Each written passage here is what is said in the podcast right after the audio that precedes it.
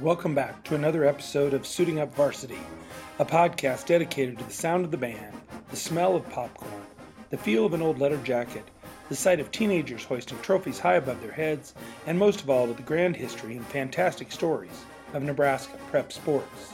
Join us as we look back in time at great moments from a century plus of Nebraska high school athletics.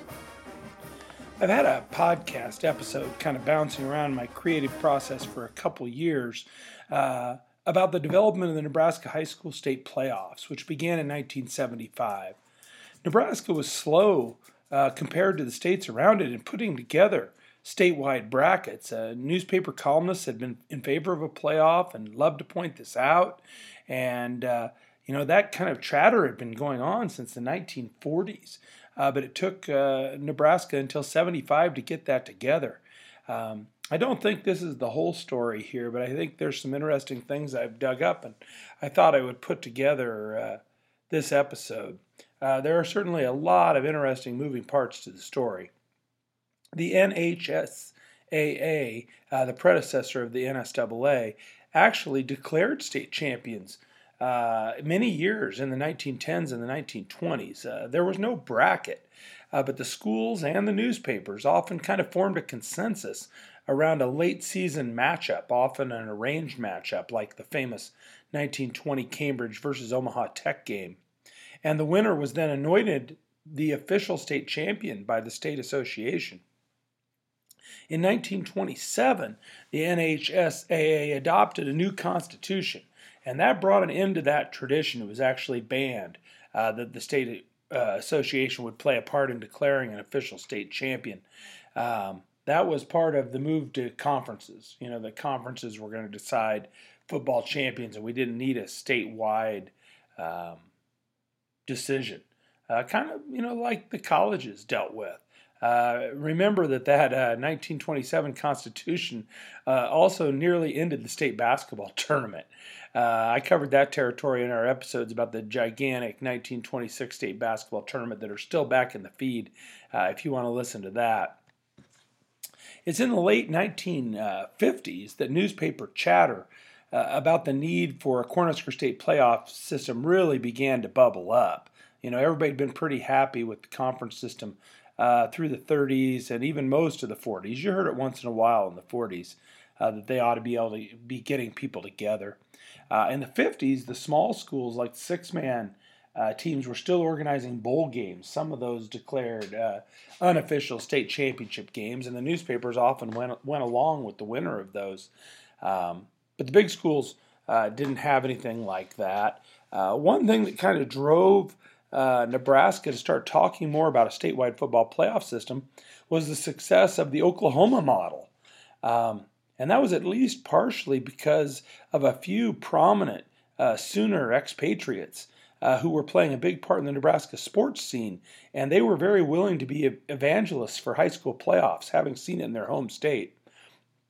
Uh, the first was Bill Jennings, a former Bud Wilkinson assistant at Oklahoma, who was the new head football coach at Nebraska.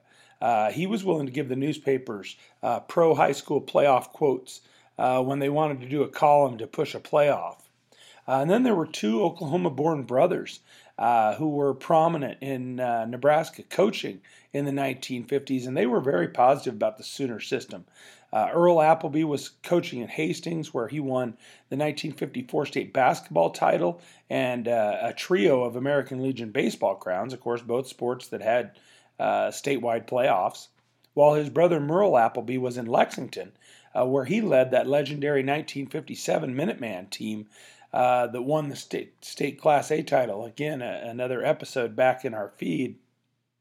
Uh, the Appleby brothers uh, were also willing to testify about the Oklahoma system and encourage its adoption in Nebraska, and their names would appear in, in columns when newspaper men were trying to stoke playoff fever.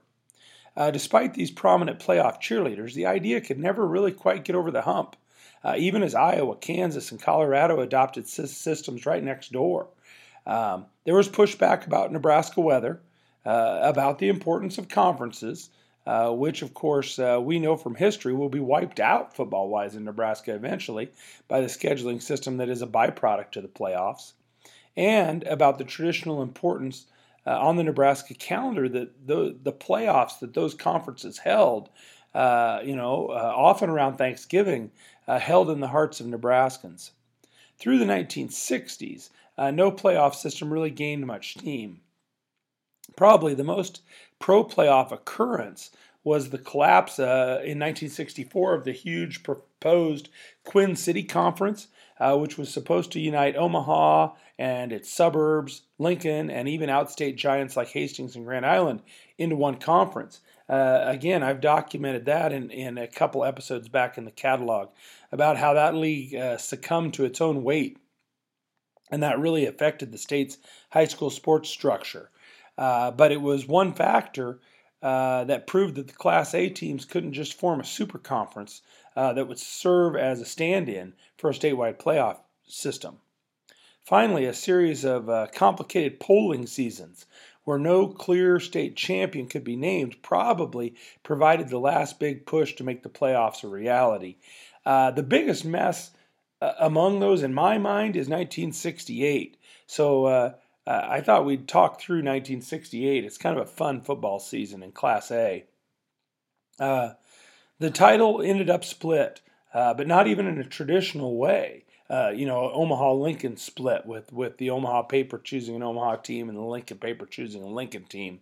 Instead, both newspapers went one way, Lincoln High, uh, but the Associated Press's statewide panel uh, went the other, choosing Fremont. Uh, beyond those two, there were several other teams with a decent argument that they might have deserved consideration and great arguments that they could have battled their way through a playoff bracket to a state title. Uh, that led me uh, to, to really take a look at that 1968 season uh, and the ratings controversy in Class A and, and even beyond. Um, I really believe that 1968 cried out for an NSAA playoff. Uh, the 68 season uh, wasn't just another year with a split state title uh, in the state's largest class. Uh, it probably was the best argument that, that Nebraskans had heard a long time for a statewide playoff. Uh, I, let's just run through the Class A contenders. Lincoln High, of course, the Links as the greatest athletic program in the state, state title high, I like to call them, were a constant player in the ratings game throughout the history uh, of ratings champions. In 1968, though, Lincoln High started out the season with a clunker. Uh, they traveled to Hastings, where the Tigers hadn't had a winning season since 62 uh, and nearly lost. Hastings stormed back after trailing the Links 13 0 at halftime uh, and uh, and then ended up having to settle for a 13 to 13 tie uh, only because they gambled and went for two on their first touchdown. Uh, they set things, uh, Lincoln High set things straight the next week after an eight hour bus ride to fa- face defending state champion Scotts Bluff. After a scoreless first quarter, the Links exploded. Uh, for four second quarter scores and won 53 to 7, uh, and then they wouldn't lose again. The Red and Black swept to the Trans Nebraska Championship with only three close games. Uh, 13 to 7 win over second year school Lincoln East, a 9 to 7 win over Omaha West Side, and a 14 to 7 win over Grand Island in the season finale. That made them uh, 8 0 1 and feeling like state champs. To the north, another team was having the same feeling, Fremont. Uh, the Tigers entered uh, the Big Ten playoff game at 9 and 0, in which they hosted Scotts Bluff. A late Fremont touchdown drive broke the tie and gave the Tigers a 20 14 lead and the inside track to an undefeated state title with only 54 seconds left in the game. Uh, but Scotts Bluff quarterback Tom Engelman and receiver Frosty Anderson weren't through yet, frantically driving the length of the field to tie the game. Uh, but just as it happened to the Tigers, the PAT kick went awry, and the game ended in a 20 to 20 tie. So now you had uh, Class A with two teams that were unbeaten but with a tie. Uh, both had strung together long winning streaks. Um, Lincoln High getting tied in the first game and Fremont getting tied in the last. Uh, even when comparing schedules, uh, it was tough. Both had defeated Northeast, Southeast, Pius, and Grand Island, and the margins of those games was very similar. Uh, Fremont had throttled that Hastings team that had tied Lincoln High, but of course, High had similarly destroyed Scotts Bluff, uh, the team that had just tied Fremont. The only tiny data point uh, to separate the two was the Links win over Omaha West Side, which had just defeated Boys Town to win the Metro Championship. Fremont didn't have a win like that because it hadn't played West Side. Interestingly, 1968 had been the first year that West Side dropped off Fremont's schedule in several years. Um, that wasn't that was enough for the newspapers, and so they both sent their titles to Lincoln. Um, others count differently, but for me, uh, that was the 16th state football championship for state title high and the last, last one. Uh, there was still one voice to be heard, though. The Associated Press's panel of 15 sports writers throughout the state had their closest vote ever. Lincoln High got seven first place votes, and Fremont got eight, taking the AP crown by one thin vote and splitting the title. Uh, it was the third Class A top 10 title to be split um, in the last five years. Uh, and so you can see how that starts to build playoff momentum. That alone uh, would be enough to turn up the volume on calling for an NSAA playoff. But there were other voices. Other teams in 1968 that had a legitimate claim um, that they would be the favorite to climb through a statewide bracket if there had been a 68 playoff. Start with West Side. Sure, the Warriors were just 6 2 and 1, but they handled Boys Town to win that Metro title. And they had been the top of the mountain just two years before, going unbeaten to claim the consensus 1966 state title. Interestingly, in between those two seasons, the 1967 Warriors went winless, 0 9. I'm not sure uh, Nebraska's seen quite an up and down like that. State title, then 0 9, and then Metro title. Uh, their two losses were super tight. Uh, they lost 7 to 3 to Omaha North and 9 to 7 to Lincoln High at Seacrest Field. One has to think that West Side would like a playoff bracket to prove those games could have gone the other way. And the Warriors might not have been the best playoff case in the Metro. Omaha North, remember a winner over West Side, had stumbled out of the gate just like Lincoln High, losing to Omaha Tech 24 to 0. But then, also like the Links, they had rolled through the rest of their schedule unbeaten to finish 8 and 1. Uh, they were kept out of the Metro playoff by a tiebreaker, uh, but would have been a tough playoff, playoff out for anybody. And probably, uh, you know, Omaha Tech being quite a bit better team than, uh, than uh, Hastings, um, maybe had as good an argument as Lincoln High. You know, very similar uh, season. Uh, but what about that team that blanked Omaha North in the opener, Omaha Tech? The Trojans were the number one team in the state for the first three weeks of the season uh, before they stubbed their toe against West Side 10 to 6. Just like the Vikings, they won all the rest of their games to finish 8 and 1, uh, and they missed the Metro playoff because of a rules interpretation.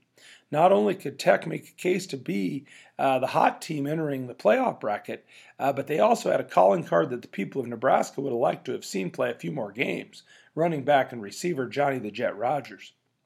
There's more. State Power Bellevue, led by legendary coach Bill James, also had a season similar to Lincoln High. The Chieftains stumbled early, losing to Boys Town by two in the opener, and then being tied by Westside seven to seven. After that, it was nothing but wins finishing 6 1 and 1. But the Chieftains were kept out of the Metro in favor of Boys Town, even though most of Omaha thought Bellevue was the better team by November. We probably better add Coach Skip Palrang's Boys Town crew to the conversation. Uh, they had a slip up against Omaha Benson early, but were 8 and 1 entering that Metro game with Westside, and of course, they had been the undefeated state champions in 1965. That would be uh, seven teams uh, that would think they could all win a title in a playoff. Not not just we deserve to be in the playoffs. I think that'd be seven teams that all thought they could win it.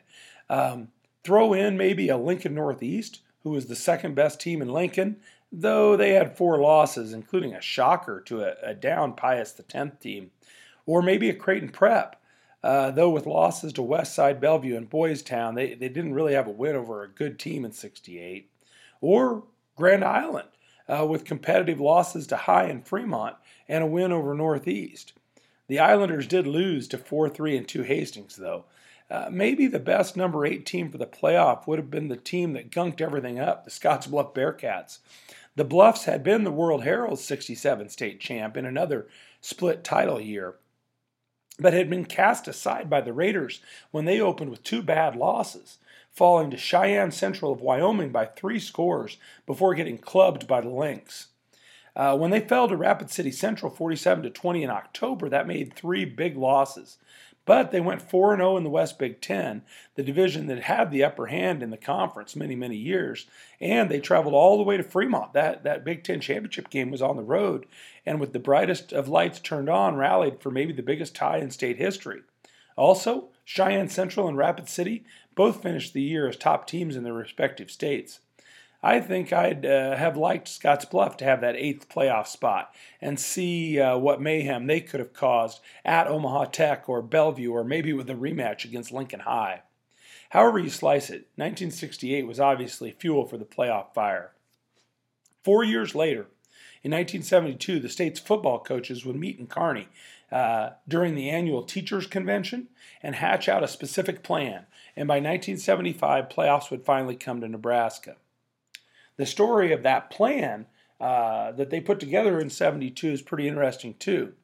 In the 70s, when Nebraska became one of the last states in the nation to move from newspaper ratings to playoffs to determine its state champions, uh, there were plenty of heavy hitters working on the NSAA's 31 man committee appointed with the task. Uh, plenty of names uh, we still know today played lead roles uh, on the committee uh, to build Nebraska's playoff uh, system. Uh, here they are Coach Ken Parrish, who made Cozad a perennial top 10 team uh, in the late 60s and early 70s and led the Haymakers to a consensus 1969 state newspaper title in Class B. he had been Lincoln Journal Star Coach of the Year. Lincoln East football coach Lee Zenick uh, who would win the state's first and fifth ever Class A titles uh, once the playoffs got going, uh, to go with two ratings era titles for the Spartans. He directed six state championship teams 71, 72, 74, 75, and 79, uh, and coached 57 all state players. His coaching honors include 1975 uh, Lincoln Journal Coach of the Year, 1976 Omaha World Herald Coach of the Year, 1980 Nebraska Coaches Association Coach of the Year, 1980 Journal Star Coach of the Decade, 1985 National High School Regional Coach of the Year, and 1970 Shrine Bowl Coach. Uh, career record of 187 wins. Uh, and he had been a Husker captain in 1959 when they had the huge upset of Oklahoma, uh, and he scored on a punt return uh, touchdown that day. And then you had McCook football coach Milt Tenopir, uh, who, of course, would join Tom Osborne and Lincoln a couple of years later in building the greatest offensive line tradition and the greatest uh, college football program in the history of America. But the fourth name on the list, uh, uh developing the possible playoff plans for that committee, uh, in fact, the man who devised most of the math for the plan that would eventually be developed isn't as well known to the modern Nebraska prep fan. Uh, he was a 24 year old math teacher and track and football coach from Lewiston, Randy Carlson. It was Carlson who took a hard look at the plans of two Nebraska neighbors, Kansas and Iowa, and melded them in a formula that could overcome the entrenched opposition to a state playoff that had built up over decades in the Cornhusker State. There were three big obstacles to the adoption of a decided on the field bracket, which had thwarted Nebraska playoff proponents for two decades. Number one, the widespread geography and just the sheer number of 300 plus football playing high schools in the state. Number two, the entrenchment of the conference structure that included many season ending and lucrative conference championship playoff games. You have to remember that those conferences were making good money on those playoff games. They were a big deal and they drew big crowds. And number three, the brutal Nebraska late autumn weather that always threatened any plan that moved games too far into November uh, and simply laughed uh, at any that considered December. Uh, you know, Nebraska, even uh, by the late 60s, Nebraska's tradition of playing uh, into Thanksgiving week had pretty much disappeared and the season had been shortened. You see most playoff games happening around Armistice Day, uh, around November 11th, instead of Thanksgiving by then. Uh, it was an atmosphere where many considered those barriers unclimbable. Uh, and in that atmosphere, young Carlson carried his pencil and paper figures and plans to that playoff meeting in 1973. It's probably a credit to the Nebraska Schools Activities Association organization that the 24 year old Carlson was even given a seat at that committee table. Uh, each of the five NSAA Board of Control members from the six geographic districts across the state at the time, was asked to appoint five members to the ad hoc committee uh, formed, forming in 1973. Wilber Superintendent Eugene Dirkschneider appointed Carlson, who taught 50 miles down Highway 4 in Lewiston, and Carlson showed up with a plan. He looked at two recent additions to the state football field, Kansas and Iowa. Those two states' movements to bracketed championships helped thaw some of the ice around Nebraska's movement. They shared some of the same challenges that we did here. Carlson told the North Platte Telegraph four decades later how the committee began to coalesce around his figuring. Quote, the others were pretty passionate about what they thought should happen. We had some common ground and were thinking along the same lines in a lot of areas. There were some agreements and some disagreements, but everybody was pretty supportive of my plan. Carlson had uh, an early proponent that helped publicize his plan. NSAA Executive uh, Secretary Jim Riley latched onto Carlson's plan early uh, promoting it in 1973 by releasing mock playoff standings to the media so the state could kind of watch how this would work. The Lincoln Journal, led by prep writer Randy York, published those figures weekly. Some things about the playoffs have changed quite a bit uh, since Carlson's system was adopted. Uh, more teams were added at several stages. It started with just 14 playoffs, and of course, we've had brackets as big as uh, well, as big as everybody in the class competing in districts. Uh, penalties and rewards for playing up or down a class have been tweaked. Um, you used to be uh, uh, you used to lose points for going down a class, which uh, they got rid of while keeping the points you get for going up a class. Uh, and the first plan only divided opponents uh, at the 500 mark. Uh, so you got more points for playing a winning team than a losing team. And of course, now team opponents are divided into four sections. But Carlson's basic plan from 1973 is really still in place. That's the, the NSAA point formula that we know so well. Teams are rewarded for games according to the opponent's one loss record and receive bonus points for winning. Carlson's basic plan uh, was in its 46th year this year. Well, that's it uh, for another episode of Suiting Up Varsity.